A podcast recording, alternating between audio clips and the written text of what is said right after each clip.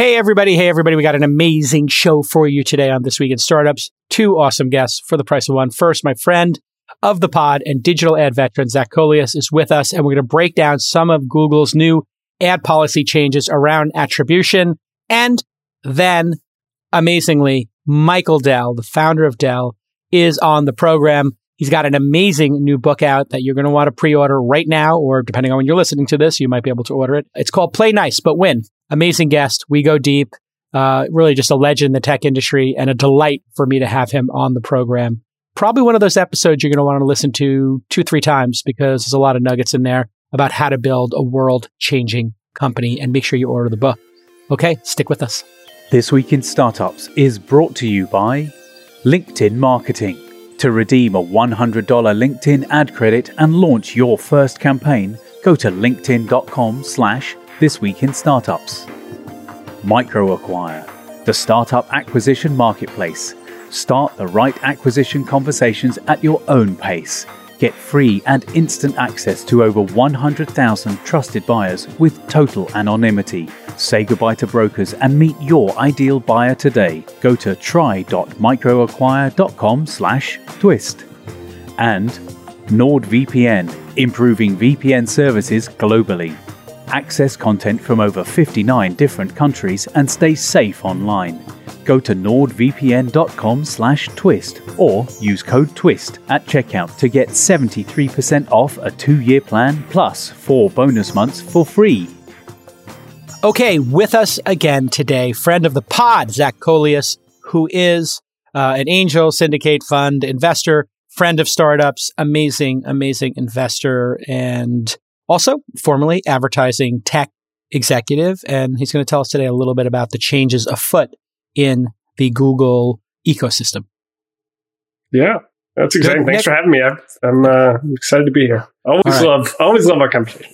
Yes. Uh, I mean, it, you, when we do our Ask Jason and Zach's, those have become quite a uh, phenomenon. You get a lot of people uh, mentioning, founders mentioning they watch it. Well, yeah, no, I, I people ping me about that all the time you know, I just figured it's because you have this massive reach and, you know, the world listens to what you have to say. I'm just drafting off of you. Uh, um, well, you earn your keep with your great uh, commentary. So tell us, w- what is afoot? Yeah, yeah. So the, the big changes is so traditionally Google um, and search advertising has been built on, and this we get really wonky and esoteric, but but it's actually really important. Uh, has built on what's called last click attribution. And so the way that works is you go, you buy Google search ads, and I go to Google and I need some new tires for my car. And I'm like, snow tires for, you know, car. And boom, the ads come up at the top of it. Tire Rack has paid Google to put their ad at the very top of that search result. I click on that ad. I go to Tire Rack. I buy some tires. They send it to my house. All done. And Google claims credit for basically delivering that thousand dollars in sales to um, to Tire Rack. And so that's what we call traditional um, last click attribution. And, you know, Google's had that for 20 plus years now, and the entire industry is built off of that. Now, if you think about it, it makes sense when you're thinking about search, but for the rest of the advertising ecosystem, it doesn't make any sense at all. So when I'm driving down the street, I don't go click on a billboard. Like when I see a YouTube ad, I watch a television ad, I don't go click on those things. Those are things that put ideas into my head so that when I walk into a store or when I go, you know, like decide what beer to order at the bar. Those basically ideas are there to basically instruct me in how to buy. Um, so you can think on one hand, you have bottom of the funnel sort of completing a transaction, and the other hand, you have effectively brainwashing done right. in a very nice way. Um, and so you can think about it kind of like a baseball game. In baseball, the rule is when you get around to the home plate, you score a point. And so that's the way it's always worked is all the all the points are scored in that last moment when you get to home plate. Even hmm. though getting around the other plates is super important. You didn't really get a point for that. And now Google said, ah, well, we're going to change the rules. And so now if we're going to add credit to other ads that drive transactions, even if they don't necessarily lead to a click and a conversion. And so that's like changing the baseball game where now if you get to second base, you get half a point. And so you can ah. imagine if we change the rules of baseball where if you got the second point, second base, you got half a point, it would change the way that the whole game worked. Everyone would think about it differently. And so that's what Google just did. Now they claim it's a privacy thing, I think that's bullshit. I think it's they've just decided that their media mix has shifted from being all search, and now YouTube has become so big that they need mm. to move proper credit to YouTube. And as TV, as digital TV has grown, they need to move credit there as well. And so it's a it's really a strategic game they're playing. That is fascinating because you do have a funnel, which you're using the analogy of coming around the bases. And it is fair that if you saw a YouTube ad and then eventually typed in the name of, you know, if we were talking about Coke Zero or something and they had a new flavor, Cherry Coke Zero, uh, you know, if I saw the Cherry Coke Zero ad before a Mr. Beast video, but I didn't click on it then because I wanted to watch the Mr. Beast video on YouTube.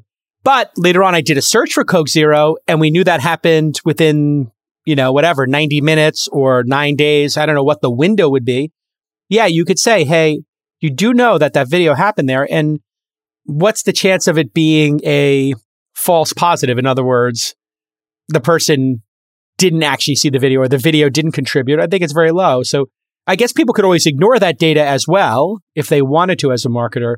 But this would be a way. This does this not signal that YouTube is maybe uh, they're so bullish on YouTube as a business that they really want to get marketers to understand the power of that spend? Is that what's happening here?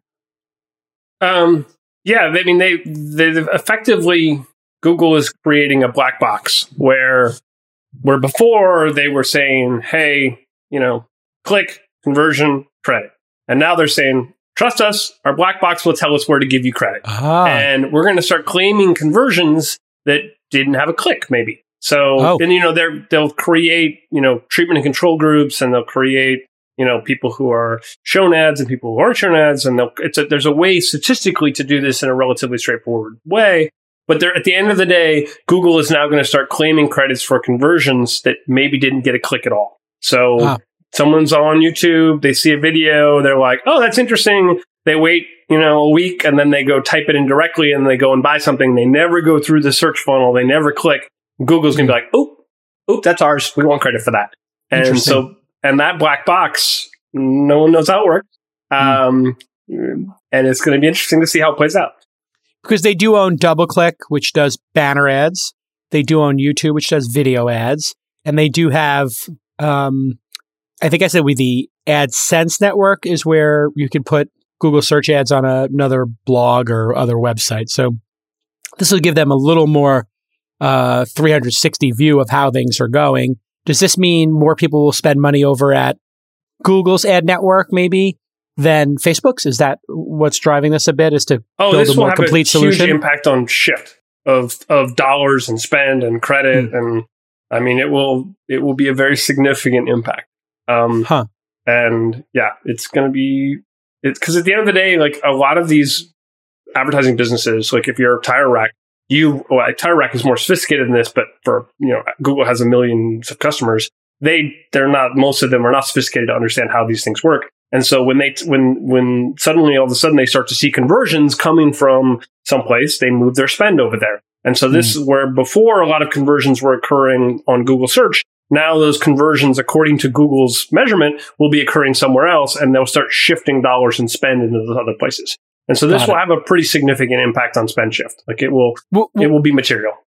Wow, that is fascinating. In the industry, is is there a loser in this? Is there somebody who is very concerned about this? Because it would seem like ad buyers want to see more conversion. They want to have more information. So maybe this is in their best interest or not? Because they do well, seem to be very advertiser centric, are they not, Google? It's hard to know, right? Because in the old days, you could say, okay, a click occurred.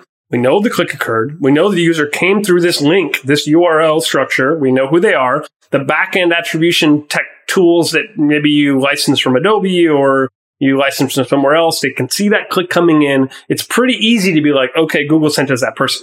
Now, basically, that person maybe doesn't click on anything. They show up from some path wherever. We don't know where they came from. We don't even know what how they hmm. were affected because Google is definitely not going to give per user, you know, attribution level. This user saw these ads here, here, and here.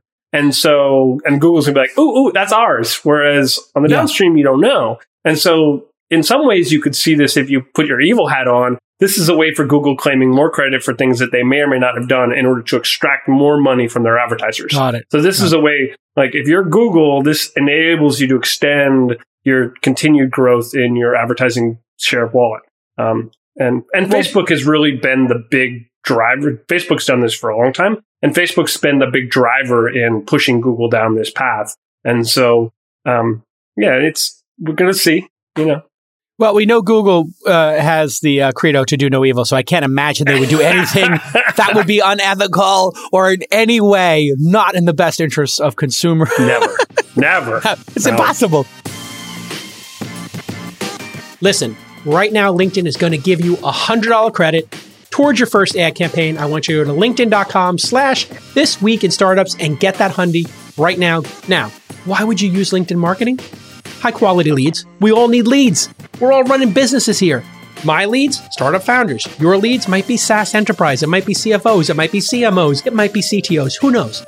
Everybody's got a different product, but everybody is on LinkedIn. We all know that because we all use LinkedIn every single day. So if you're planning to launch a new campaign, you know your audience, your team is excited, and everything is going according to plan. We've all been there. Except you have that one thought in the back of your head.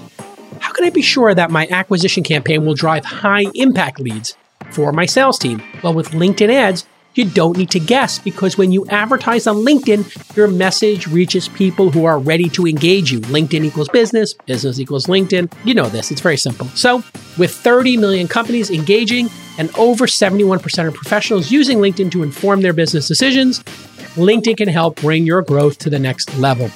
Don't wait to start achieving your brand and lead gen goals. Get a $100 ad credit toward your first LinkedIn campaign at linkedin.com slash this week in startups. Once again, linkedin.com slash this week in startups for the hundy. No spaces, no dashes.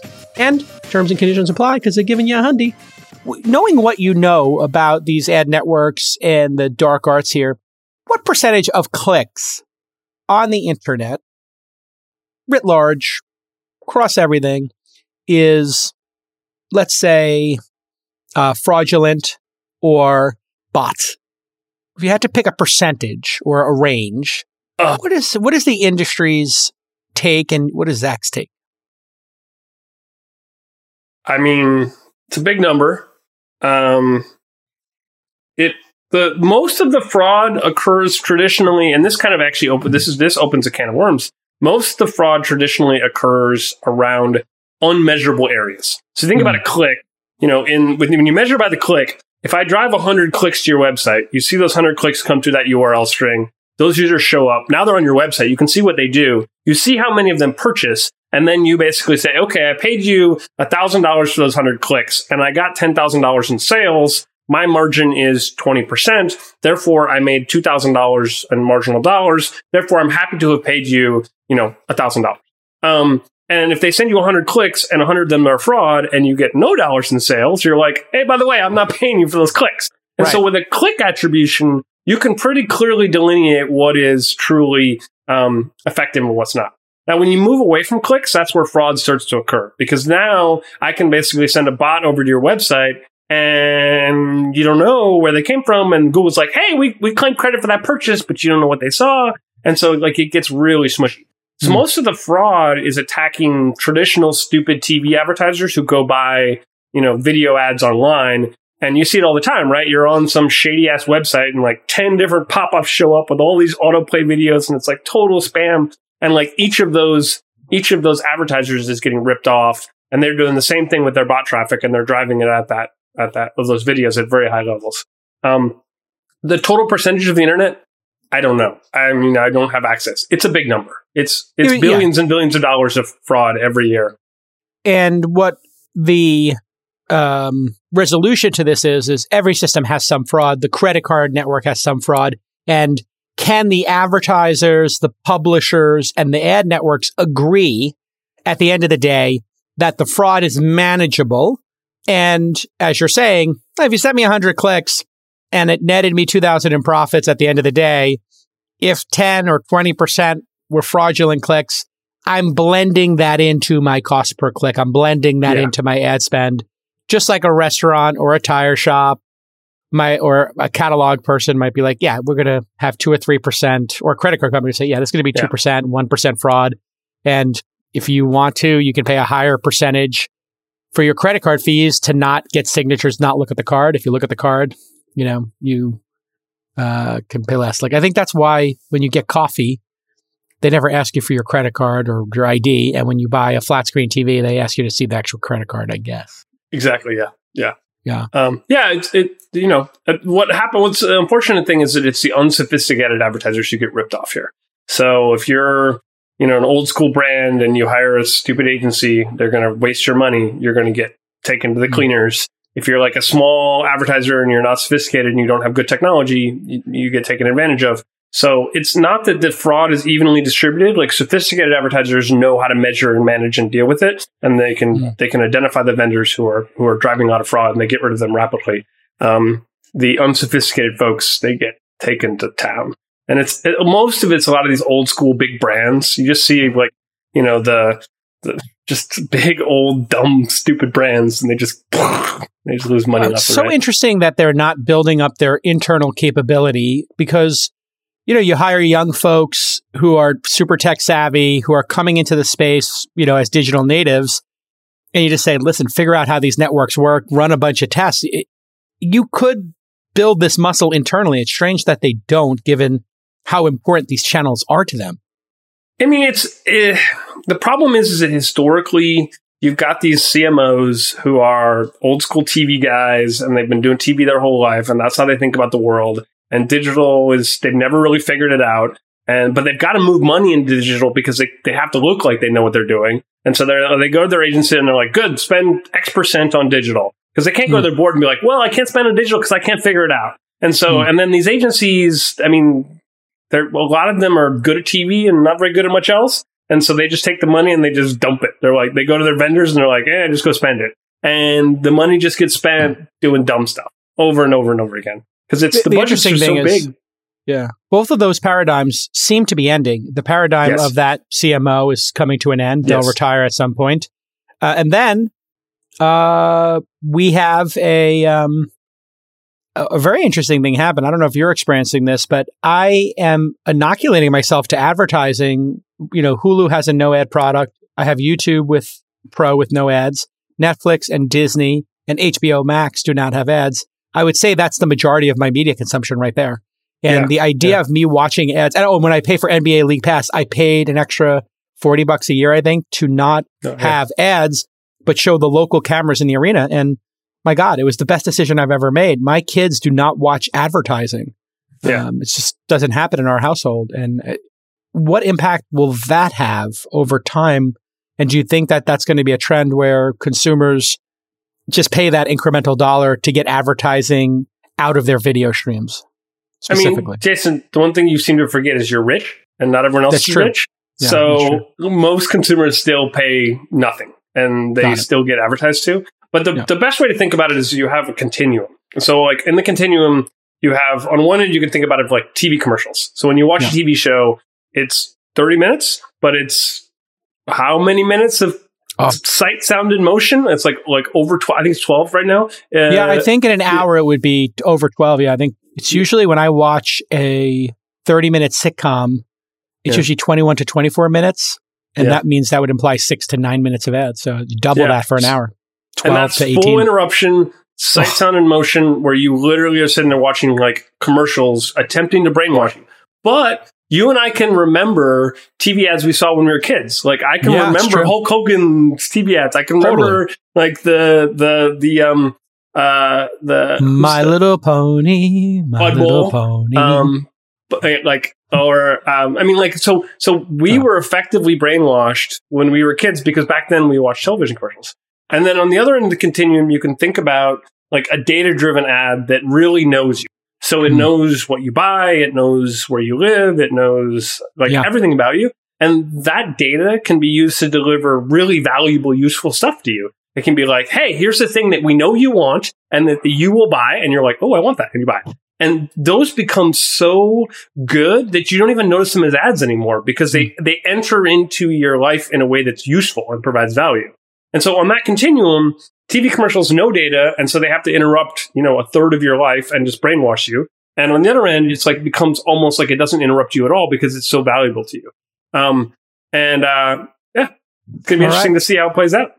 All right, that's uh, Zach Coelius with us, everybody. You can find him on the Twitter. Uh, you can Google him, and if you're looking for that first 100k to 2 million, 2 million. Uh, this is the guy who you want on your board or you want on your squad. So get get that Zach check and, and get your startup growing. Stick with us. We'll be back with more.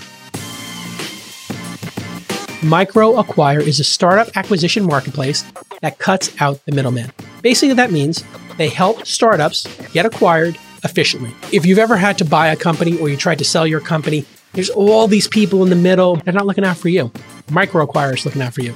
To date, Micro Acquire has helped hundreds of startups get acquired and has facilitated hundreds of millions of dollars in closed deal volume. Over 100,000 buyers are on the platform right now. It's amazing. I signed up for it, I paid for it. Now they're an advertiser. It's crazy. Thousands of startups are currently listed for sale on the site, and they've had hundreds of successful acquisitions so far because they vet all of the deals they're putting up there and they vet all the buyers. Founders get free and instant access to these 100,000 trusted buyers while staying totally anonymous. This is not like an open marketplace. If you're a founder looking to sell, MicroAcquire is free, private, and involves no middle men. On the other side of the marketplace, buyers simply pay $290 a year for access to the platform, like I did, because I might buy some stuff for Inside.com. MicroAcquire helps startups find buyers, simple as that. They'll help you start conversations that can lead to an acquisition in just 30 days for free at try.microacquire.com slash twist. Try.microacquire.com slash twist. Go ahead, founders, and check it out. And if you're an acquirer or you're looking to beef up your startup's footprint, you, really should just pay the 290 and peruse and see what you could buy there. It's a really cool service. All right, we have a special treat for you today. We have an entrepreneur that I've always looked up to when I was coming up in the tech industry. Started his career by buying IBM PCs and upgrading them from his dorm room with memory chips, hard drives. Started making 50, 60, 70 grand a month and eventually decided maybe I'll even try to make my own computers. And those computers went on to change the world. Uh, that brand is Dell, and that entrepreneur is Michael Dell. His parents uh, immigrated from New York City to Houston, uh, and that's where uh, I found out about all of this amazing story. Uh, comes from his new book, and the new book is "Play Nice, Play Nice, but Win." Something my mom always said: "Play nice." Uh, and you know what? He named it after what his mom told him: "Play nice, but win." Uh, and it is quite a story. The book is a barn burner. Buy it right now. Pause the podcast. Uh, listen to the audiobook. But if you're an entrepreneur, man, it's a hell of a story. Congratulations and welcome to the program, Michael Dell. Thank you, Jason. Great to be with you. The the book's amazing, and um, uh, you basically tell the story of the origin story of Dell, your family's story, but also interwoven in a time shifting fashion with the massive drama of taking Dell private, fighting with Carl Icahn, uh, and then interdispersed in the story are amazing moments with Steve Jobs, uh, battling Compaq, and, and everything in between. Why did you take the time now to write your autobiography?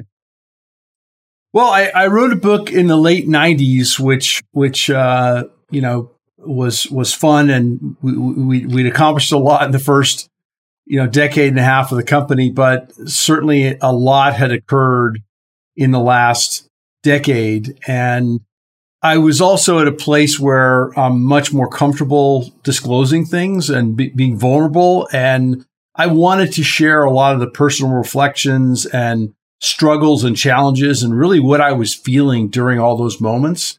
And so that's what I did. And, you know, uh, with, with the go private and the, you know, it was the biggest take private ever in technology. And then we did the biggest acquisition ever in technology and transformed the company and then went public again. A lot of friends encouraged me to write a book about all that. And so here it is.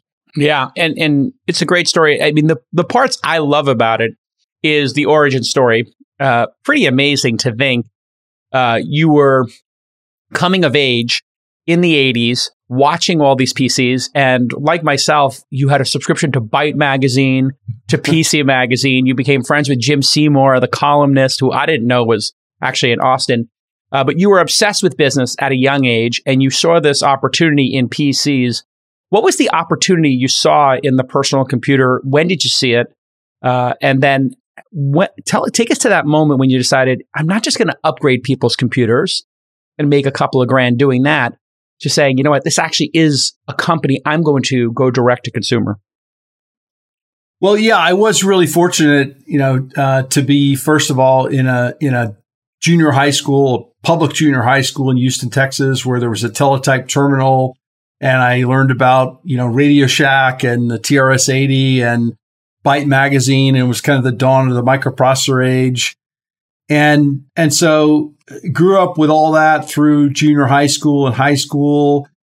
And, you know, it, it, it was kind of a, a fun thing to do and to make some extra money. And I was teaching kids how to program and upgrading their dad's computers and that sort of thing. It wasn't until my parents told me that I needed to focus on my studies and, and, you know, get serious about college uh, that I really decided, well, th- this was something more. This was something I really wanted to do for the rest of my life. And, uh, you know, I was always fascinated with the power of calculators and computing machines and the idea that anybody could have their own personal computer and program it. That was just an incredibly empowering and exciting idea to me.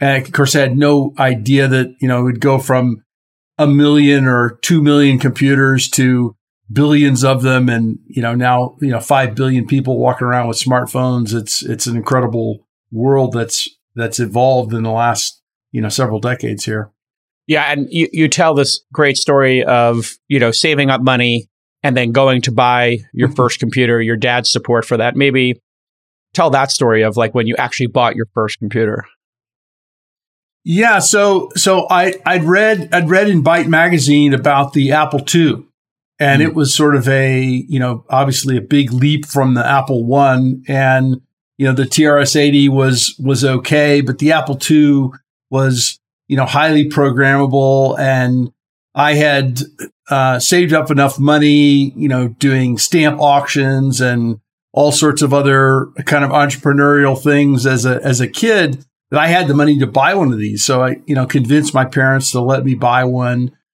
And, um, you know, first thing I did was take it apart because that, mm. that, that, that was sort of what I did with all electronics because you couldn't really understand how it worked unless you took it apart. And, um, you know, it, it, it was, it was a super fun time because computers then were, easily understandable. You know, t- today, it, you know, it's kind of hard to open them up to begin with, but yeah. even if you do open them up, you have a bunch of black boxes, which are, you know, massive ASIC chips that combine all sorts of different functions. Then every single chip, you could understand exactly what it was doing and you could actually program it yourself. You could re- reprogram the BIOS and all of that was just, you know, incredibly exciting to me. And you had to open it up to actually put more memory chips in and they didn't have there was no internet connections at that time. There was no ethernet. I mean to upgrade the machine was a requirement. It was kind of like owning a muscle car or something at that time uh, which i think led you to see that first opportunity. Was the first opportunity real, really that you realized this was too complicated for people to upgrade their own machine so i'll just do it for them or was it the pc I guess it was the PC AT or the PC XT. I'm not sure which one you, or maybe it was just called IBM PC at that time, but you were finding PCs from around the country, arbitraging them, and then basically adding memory to them and taking the spread on it for people. Yeah, I had a couple of businesses. I had yeah. I had the business of you know the, the there there there was an inefficient system of how these IBM PCs were being you know, uh, allocated across the country. And so I had this kind of flying by business where I'd find too many machines in one city and not enough in another city. I, you know, generally on the weekend when I was in, when I was in school here in Austin, I would, you know, take a Southwest Airlines flight to a city, rent a U-Haul truck, load it up with 50 or 70 PCs, fly to another city, you know, take, you know, you know, make it, make, make a couple thousand bucks and, you know, head back to Austin. Uh, the, That's the, hilarious. The I mean, you literally were arbitraging city by city inventory issues and selling these to dentists, et cetera. Your dad was an author. Well, no, no, that, no that, that, that, that I was selling them really between computer stores. Ah. Where, where, uh, and and the other thing I was doing was I was upgrading the IBM PCs. You know, either buying the basic stripped down IBM PC, put more memory in it, put more floppy drives in it. You know, eventually the hard disk drives started to come along before IBM had the XT. You could add a hard disk drive to a PC and I would buy hard disk drives and controller cards, write some software, make cables, and make a kit to upgrade an IBM PC to have a hard disk drive, which was a big deal at the time because, you know, putting yeah. floppy, floppy drives in was like super slow. So all that, you know, kind of, uh, I, I got this incredible view into not only how people were using them and the, the power of that, but the whole distribution system was really inefficient and mm. it just looked like a, a huge opportunity. Okay, in 2012, childhood friends came together to build NordVPN after spending time apart in different areas of the world. While separated, they saw a growing need for an easily accessible internet security tool, so they created their own VPN, Virtual Private Network. With NordVPN, they're helping people stay safe online and improving VPN services globally so with NordVPN, you can access content from over 59 different countries by changing your virtual location with one click. It's so elegant and simple to just say, I want to be in the UK now. I want to be in Australia. I want to be in New York. You know what? I use it. And sometimes I pop open my iPad and I'm in Italy and it says, oh, you're in Italy. You can't use Disney Plus. You know what? My kids need to watch a Disney film. Now, on top of all that, do you know how you get hacked? You get hacked because you're on public Wi-Fi. If you use NordVPN, you're just not going to be subject to all those open Wi-Fi hacks. So here's an amazing deal. Go to nordvpn.com slash twist or use the code TWIST, T-W-I-S-T, and you will get 73%. 73, not 7%, not 3%, 73% off your two-year plan plus four bonus months for free. So for US customers, NordVPN will cost you about one cup of coffee per month, about three bucks. Claim this offer fast, set it and forget it, and protect yourself forever. It's for a limited time only. That's one of the things I'm struck by in the book is every step of the way, you were not too proud to just take whatever business opportunity was there, uh, capture it, but then you kept looking, what, what's the next opportunity? What's the next opportunity? Next opportunity. And then eventually the idea you did a kind of your own like little secret project to buy the chips yourself and make your own products and customer support was at the core of that and making it personalized. But you that innovation of personalizing a PC at the time did not exist in the world. You had to hire somebody to personalize your PC but that wasn't a function of what you wanted to do something you had to do because you didn't have money and you were taking people's orders over the phone correct like you sort of stumbled into the customization of a PC. Well, you know, it, it, it, I kind of built the thing that I would have wanted and actually did want you know, as as as somebody that was using the technology.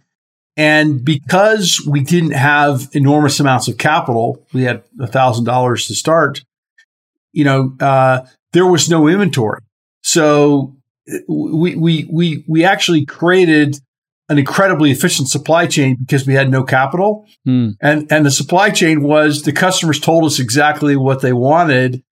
And we then got that from our suppliers almost the second after, you know, they told us. Now, of course, it all became electronic over time and, you know, internet, people clicking and, you know, you, you have this super elegant supply chain now that, you know, runs like a top. But it, you know, it all started with with a with a you know fairly simple idea that that uh, if you don't have to predict what the customer wants because they're telling you, you don't actually need any finished goods inventory, so you can be way more capital efficient. You know, if we hadn't figured that out, uh, it probably wouldn't have happened. And there's so yeah, many exactly. things that, as you read the book, you know, there's so many things that could have gone wrong in the first two, three, four, five years, which is, I think, true of many startups. Well, including the fact that when you're at um, when you went to Austin, which college did you go to in Austin? I forgot. University of Texas. University of Texas, and, and that's in Austin, yeah.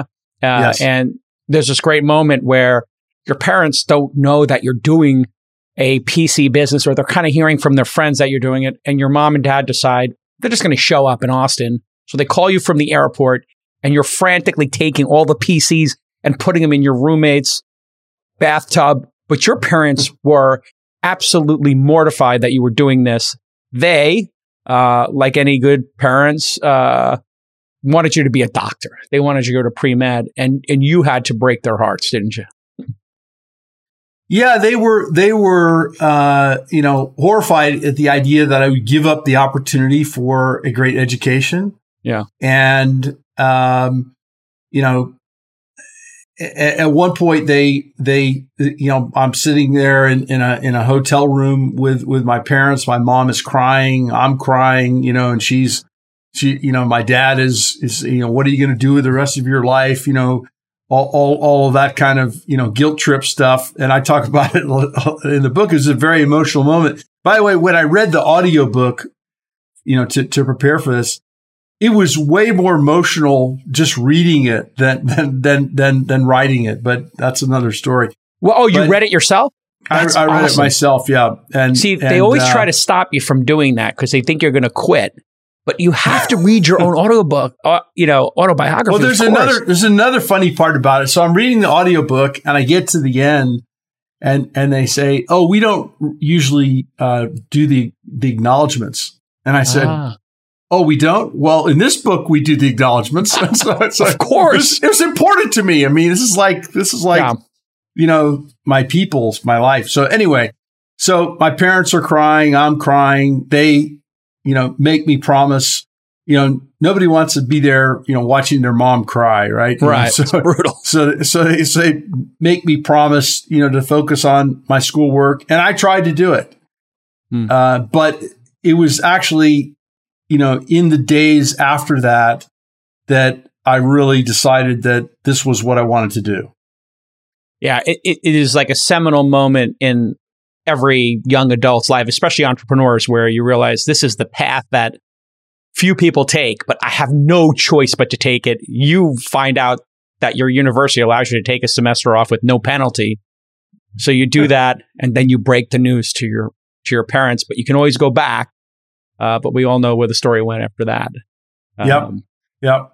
um, so, uh, at some point, there's an inflection point, and you start selling a heck of a lot of PCs, and then the company goes public.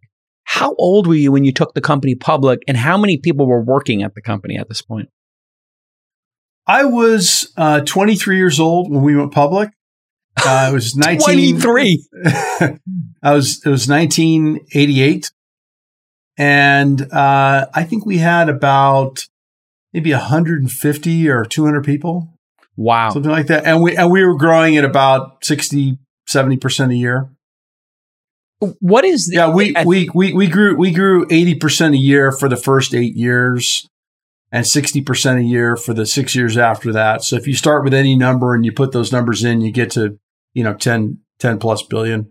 think about just the the craziness of that. You were were you the youngest public CEO ever at that point at 23? Might have been. I I I actually am still the youngest CEO to ever be in the Fortune 500. E- Right. e- even with all the greats that have, that have followed, followed. Um, but I, you know, yeah, started, started early. What was it like going public back then versus today? Well, I think our IPO was like, uh, $30 million or, you know, was, So like a seed round, like a like a big exactly. A. Yeah, uh, you got to adjust for inflation, but it was the only source of capital. You know, we Hmm. we were at the point where we were growing so fast and expanding into other countries and hiring tons of people. Even with the efficient supply chain, we needed capital. It was the only place to get the capital. and, you started. and, and we actually did a private placement before we went public. Um, you know, about nine months before. You started to go to China at that time as well. What was going to China in the late 80s like to look at the supply chain? What were the factories like? What, what was that world like at that time? And also Japan, I guess, was was even bigger, right? I think. Yeah, it, it was. You know, the the the the component supply and you know uh, advanced technology. A lot of it was in Japan, mm. um, and also you know Korea, Taiwan. China was sort of just getting going as sort of a place to process, uh, you know, capital and labor, and it was kind of basic assembly. So you had a lot of the more simple, you know, uh, you know, components and ingredients that were being built, starting to be built in and around the the Hong Kong area and the Shenzhen area. And so, you know, I would I would go over there and you know meet with the companies and tour the factories and uh, you know really really understand uh, everything that was going on. Yeah, Akihabara was that was it the Akihabara district in Japan, like where all the components in were? Tokyo? Yes, yeah, Akihabara. Yeah, it's I used crazy. to love go. I used to love going there. Still love going there. I know. I'm fascinated with technology and gadgets and gizmos, and they have you know the most amazing display of all that there. Yeah, people don't know about Akihabara, but I found out about it when we started Engadget, the blog somebody who was a super fan of it started emailing us and they're like, hey, here's pictures from Akihabara of like cool stuff. And we're like, okay, we'll pay you $10 per blog post to write about Akihabara. And we would have all these incredible things. But you go there and there's a building and, you know, this is the robotics building. And as you go up the floors, it's like it starts with the components. And as you go up, you get like more fully built robots. And there's a floor for water robots and flying robots and crawling robots and just one building after the next. It's like a geek's paradise. It's super, super fun. Yeah. And I, I started, I started going to Japan and then in 1987, you know, we started what we called Dell Far East, which was our, our kind of, uh, technology liaison and procurement organization for, for Asia. And we were working with all the leading Japanese companies because we needed their dis, you know, their their displays, their semiconductors, their optical disk drives and you know, floppy disk drives at the time and you know, all the all the components and ingredients, you know, the Japanese had had great technology. Still, yeah, they still had, do, of course. You had a great um, moment, I think it was in South Korea, where you looked at the menu and you're like, "Yeah, three choices: mm-hmm. kimchi one, two, or three. when you were in that Korea. was, I mean, it's not like that anymore. But but when I was there, that that's that's what it was like. Um, so the company goes public, it starts to grow, and, and you have all these great stories of meeting Steve Jobs and also becoming friends with uh, Bill Gates. And then I think it's a good transition to start talking about uh, the company going private and your Carl Icahn stuff. But I just love this era of time where Steve Jobs actually came to, to Austin to show off the Apple II. And I'm not sure when you first met Gates, but maybe take us through. That, that was meeting. actually in Houston, 1980, when I was I was in high school. He he he he came to our Apple user group meeting and, wow. and spoke. What was it? What was he like at that time? Just hippie, mm, eating fruit, and just crazy. What was Jobs like at the time? What do you remember?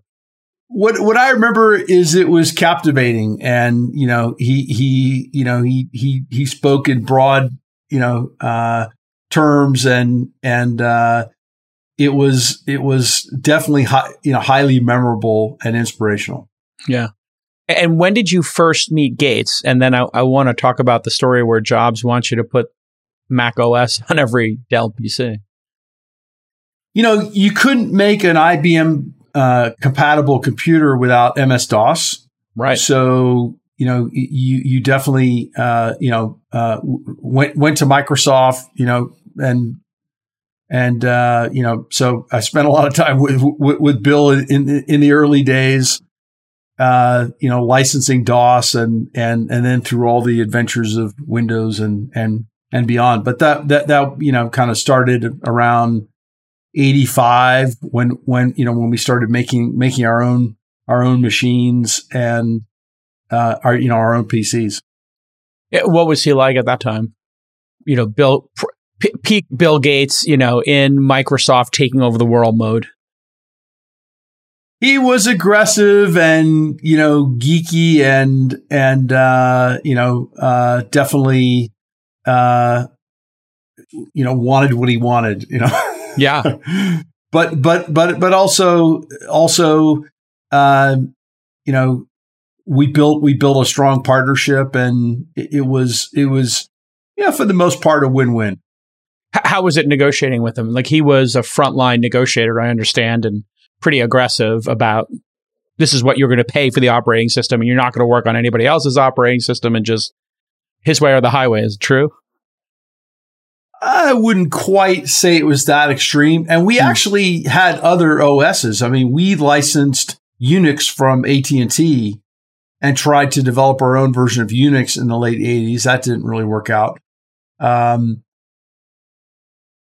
but uh, yeah, he, he he he was aggressive, but you know the, the, stories probably exaggerate some of that stuff. Yeah, and so Jobs gets kicked out of uh, Apple, and he decides to create Next, and then he starts pitching you on, hey, maybe Dell should make workstations and and the workstation business. You don't do that, but then he gets back inside of app because there's no apps for Next. I mean, you could buy a Next operating system, but there was literally nothing you could do with it, right? Like you could use the calculator. There's no apps were built yeah, for it. we you know if you go online, you search next operating system, next OS, and and Dell, you'll find some remnants of things that were done. You know, it never really amounted to much, but you know, as you know, that next OS became Mac OS. Yeah, and so you know, Steve had this idea of licensing the Mac OS to us, which we were pretty interested in. Um, but you know, he didn't want us to pay f- for every copy of Mac OS that we used. He wanted us to pay for every PC we shipped and just ship it on every PC because he was afraid that, you know, we would wipe out his hardware business. And, uh, ultimately it wasn't, wasn't, it wasn't a deal that, that made sense and, and, uh, you know, didn't happen. See, I think this is like a seminal moment in the history of both companies that I wasn't aware of. But if you think about that moment in time, um, Dells were booming. People are buying them like crazy. He wants you to put Windows and Mac OS almost like a dual boot situation on every Dell. Yeah, the, the way the, the customer way would, would work. Pick. That's right. The way it would work is the machine would would turn on and it would say, you know, press one for Windows and two for Mac OS or something like that. and wow. It would, it, then it would it would load yeah. the operating system. We we we knew how to do it technically. It was it wasn't a big technical problem. But if you think about that moment in time, Apple just could not get market share from Windows. Windows was crushing it. They were moving much faster. They allowed any number you could anybody could make hardware for well, their their their Windows. share their share of PCs peaked you know uh, before IBM introduced the PC. Right. So just going through the scenario, the what if, if Steve said, you know what, just give me a dollar for every time they, you, every PC you ship, instead of probably he asked for 50 bucks or 100 bucks. Oh, you, you mean if he'd asked for a dollar for, for every unit? Yeah. Because what did he ask for? 50 bucks or something? A 100 bucks? It, it, it, it ended up being an, a, a, kind of an obscene amount of money because hundreds of, of millions a year. Be, because of the number of machines that we were shipping. Right. You know, by that point we were we were shipping, you know, tens of millions of machines per year. so um, but imagine the scenario when he said, "You know what? I just want to beat Microsoft. I want there to be more Mac OS machines than Windows machines. I'll give it to you for $100 million flat license fee. You take the deal or 50 million or whatever he gives it to you for. How would the industry have shaped up after that? Yeah, I, I, I, it's it's a great question, and you know, one of the other open questions then was, okay, uh, you're offering us this deal, which isn't very good right now, right? What happens in three or four years? And he ah. wouldn't he wouldn't commit to continually offering it to us, you know, in five years or ten years, which hmm. I didn't like that at all because you know it could have been a situation where we we created a whole bunch of new users and and then you know uh, we we we couldn't create a follow-on product which wouldn't be a good good strategy for us T- take us through the laptop era because that you know was something I I was in IT at that time in the early 90s and luggables came out and there were Dell had one and Compaq and HP were all coming out with these you know seven eight pound laptops. And I think Gates was on this very early. Apple had one eventually um, but it, it seemed like they really sucked and people were down on the market but you stuck with it. Explain that decision making and what it was like because these things didn't even have batteries at the time, I believe. They were just plug in luggables that were what, eight pounds, nine pounds? Well, no, they were much more. And Compaq actually started, you know, with the original luggable. And the thing was basically like a huge, you know, briefcase. I think it weighed, you know, 15 or 20 pounds. And it was, it was basically a transportable compute, desktop computer. You had to plug it in. But then, you know, as, as you started to have better battery technology, first nickel metal hydride and then lithium ion, as you started to have the transition from, you know, CRTs to LCDs, the miniaturization, you know, it, it was clear that you were going to be able to have portable computers. And the other thing that needed to happen was the semiconductors needed to use less power because they were designed for a, you know, continuous active current and that was just you know way too much power and they wouldn't have long battery life. So you know we every, everybody in the industry was focused on how do you how do you make you know a machine that's the size of an eight and a half by 11 sheet of paper right? That's not super thick. And you can go find videos of me proudly displaying you know these, these machines which are kind of laughable by today's standards. You know, today it's like you got super thin laptops and yeah, and incredibly powerful. But back then, you know, the the idea of being able to take your computer with you was just amazing. You know, yeah. we had we had uh, modems. There was no there was no wireless technology, but all yeah. that was part of the the origins of of you know what what we all enjoy today. And take me to the moment tablets came out. Do you remember seeing like the early prototypes of tablets and, and what did you think of that technology? What eventually became iPads, but obviously, um, Bill Gates was super interested in this idea of flippable laptops where you could have a pen, etc. But he missed it, and Jobs figured it out. Why? Yeah, there there there was a lot of focus on on pen computing, and as you said, Gates and, and Microsoft had focused a lot on that, but it never really stuck. And, you know, Windows was never really built, you know, to, to, to work well with a, with a pen, you know, and then, and then Jobs for, you know, all of his genius, you know, kind of went, went from, from iPhone, you know, to iPad, which was a great, easy, use, easy to use device. I think at the time, you know, one of the things that that uh, I remember about that, not only was it you know high growth, you had all sorts of uh, you know Android tablets that were springing up. Then we got in that for for a while. Didn't turn out to be a particularly good business. You know, sort of an overcrowded space. And then it kind of waned as as people saw that this was a great device, but not necessarily a replacement for the phone or the or or the PC. Hmm. And you know, if you you think about it, uh, you know, inside a company, when we sell mostly to businesses, are you gonna are you gonna pay to to have every person in the company have a phone, a tablet, and a PC? You know, so you started having these convertible, you know, laptops that would flip over or detachable two in ones and that sort of thing. Uh, and, you know, I think one of the things that, that, uh, kind of enabled us to go private in a way, right, was mm-hmm. this idea that the smartphone and the tablet were going to just take over the PC. Nobody would buy PCs anymore. Right. And, you know, it got to a point where, you know, our, our, our valuation I thought was pretty ridiculous given the, the future prospects of the company. Yeah. And, eh, what what was the valuation back then? And, and I, it's it's a great accounting of basically people coming to you and say, you know what, we think we can take this company private, and it was like, is that even possible at the time? Uh, and it's kind of like a barbarians at the gate kind of moment where you just have all of these private equity folks, and then eventually, you know, the the the sharkiest guy of all, Carl Icahn, comes in there and the Joker, the Joker. he literally is like the Joker. He just I'm going to cause chaos, and he's like should be retired, and he's just throwing bombs and burning people's money to try and make an extra three bucks a share or something. It's it's it's kind of a sad figure in a way, or or or ten cents a share, or ten cents a share. Yeah.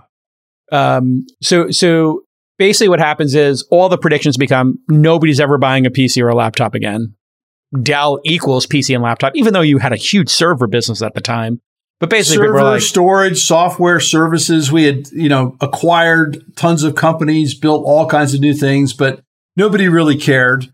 You know, they they associated us with the original business, mm. which is still a great business, by the way. We're shipping more than ever, and we had twenty seven percent growth last quarter in PC revenue. So, well, I mean, that's the great irony of it. You know, these machines have become so good. If you look at today's modern laptops, I mean, the the jump in cameras, audio, the speed, you know, the speed of Wi-Fi, everything has just come together to make them incredible bargains as a device.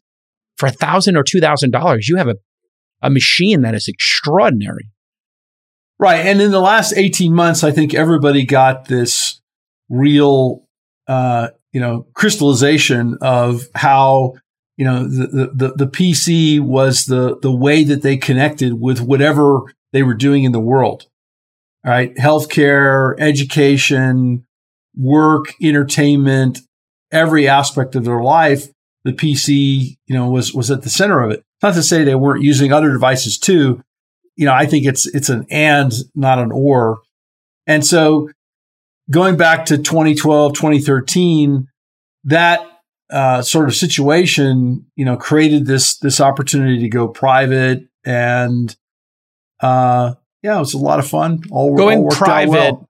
H- how did that help you with running the business and sort of reorganizing it, reframing it for the public markets, and eventually going uh, public again? Yeah, I, I felt the company needed to transform and move faster to create all the new capabilities that we've been able to build. Mm. And, you know, being public, your transformation is just rate limited.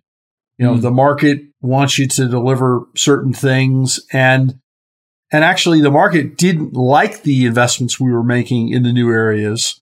Uh, and you know, they they wanted near-term earnings out of the existing business.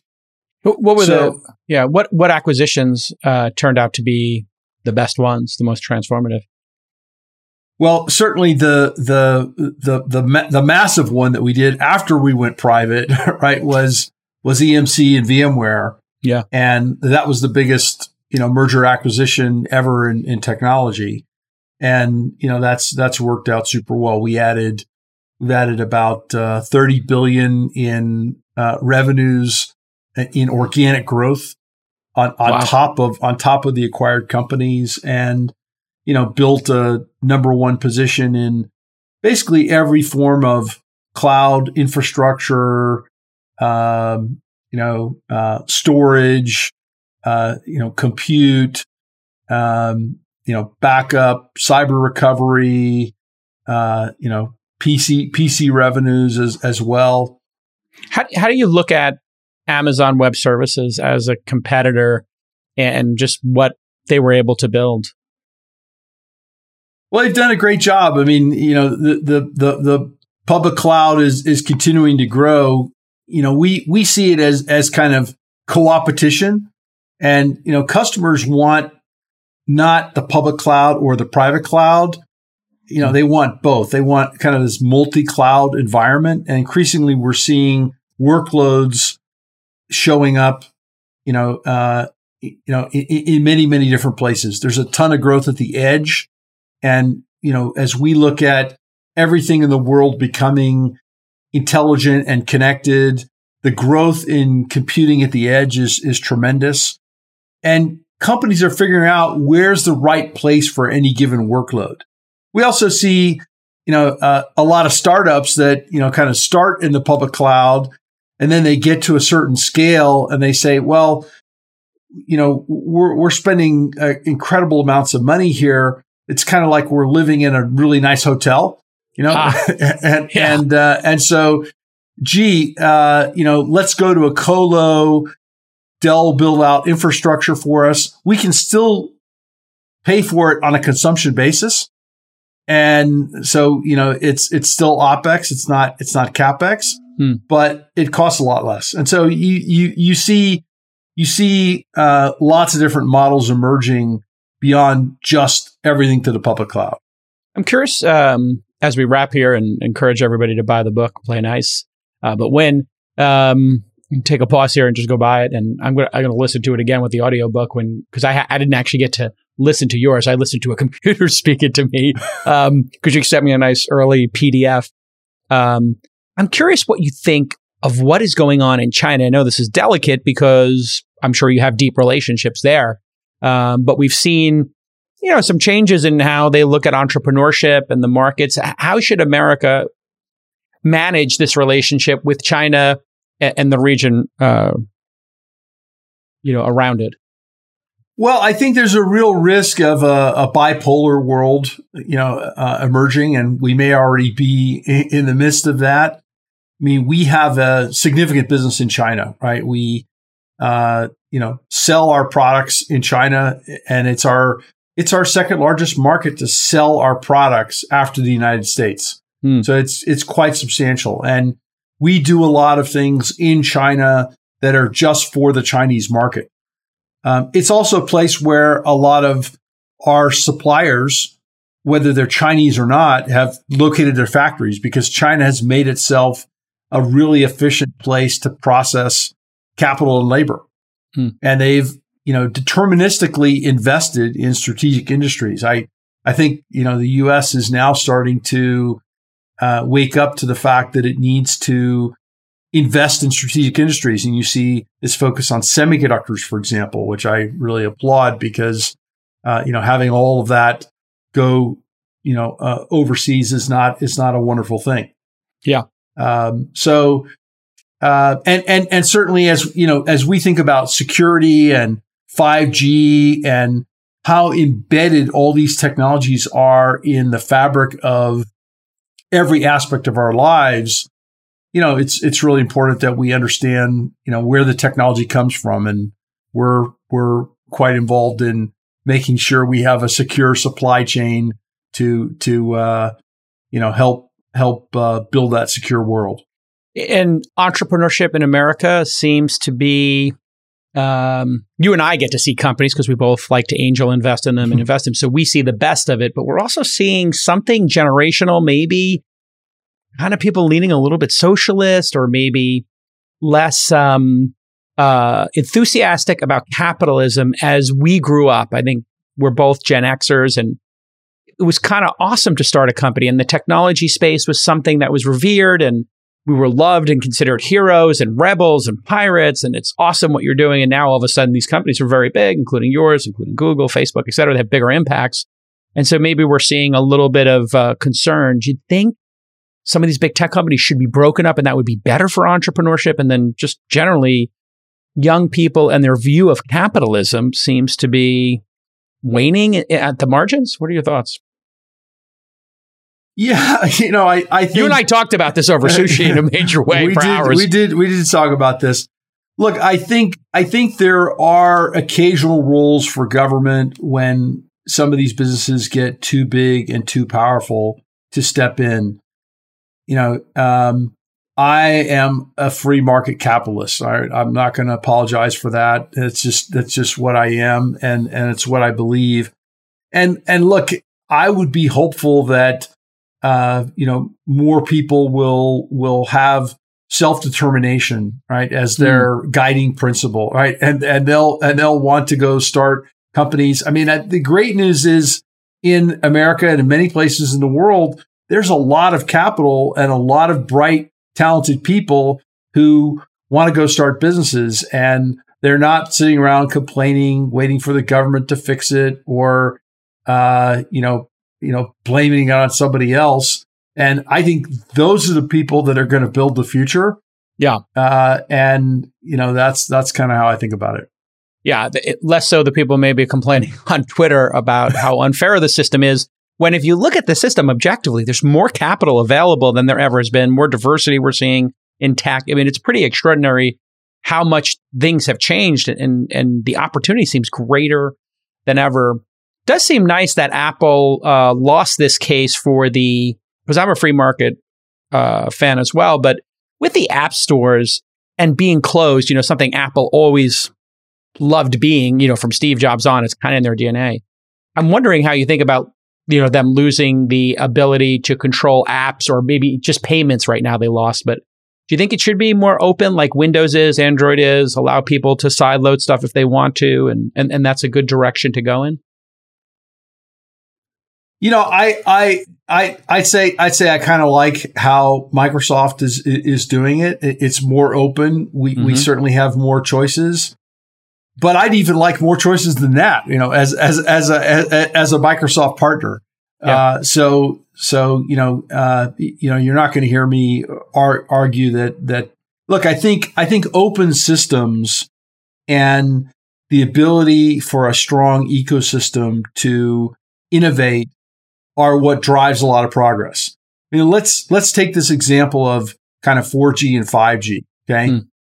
What's happening with 5G is you have this disaggregation of the hardware and software layer, and all the functions in the network are becoming pieces of software. And there's an enormous ecosystem of new companies springing up that are building those pieces of software, whether they're here in the United States or in Ireland or Israel or you know, Singapore or wherever, right?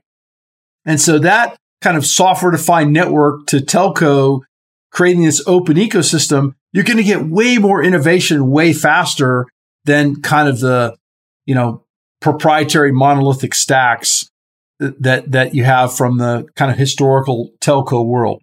So that's going to be better for customers. It's going to be better for innovation. It's going to be better for progress. So that's yeah. that's that's the side I I'll I'll find myself on.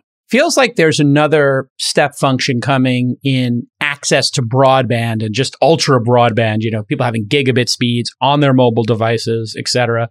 Going to enable a whole new class of applications. And then, of course, you know, Starlink, what Elon's doing with satellites. I mean, the ability to beam high speed internet anywhere from low Earth orbit satellites, what impact do you think that all has? Yeah, that's amazing. And, you know, if, if you just think about, you know, what's happened in the last three or four decades, you know, that I've been doing this, I think it's all just a pre-game show to what's about to come. Really? And what's so, about to come?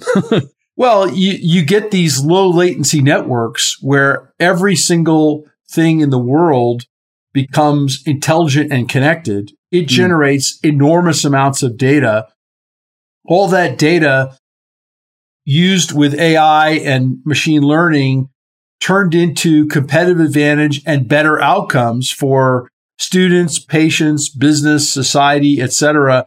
I think every aspect of the world gets upended, reinvented, reimagined. Hmm. That's super exciting. And yeah. I think it's going to happen faster than people think.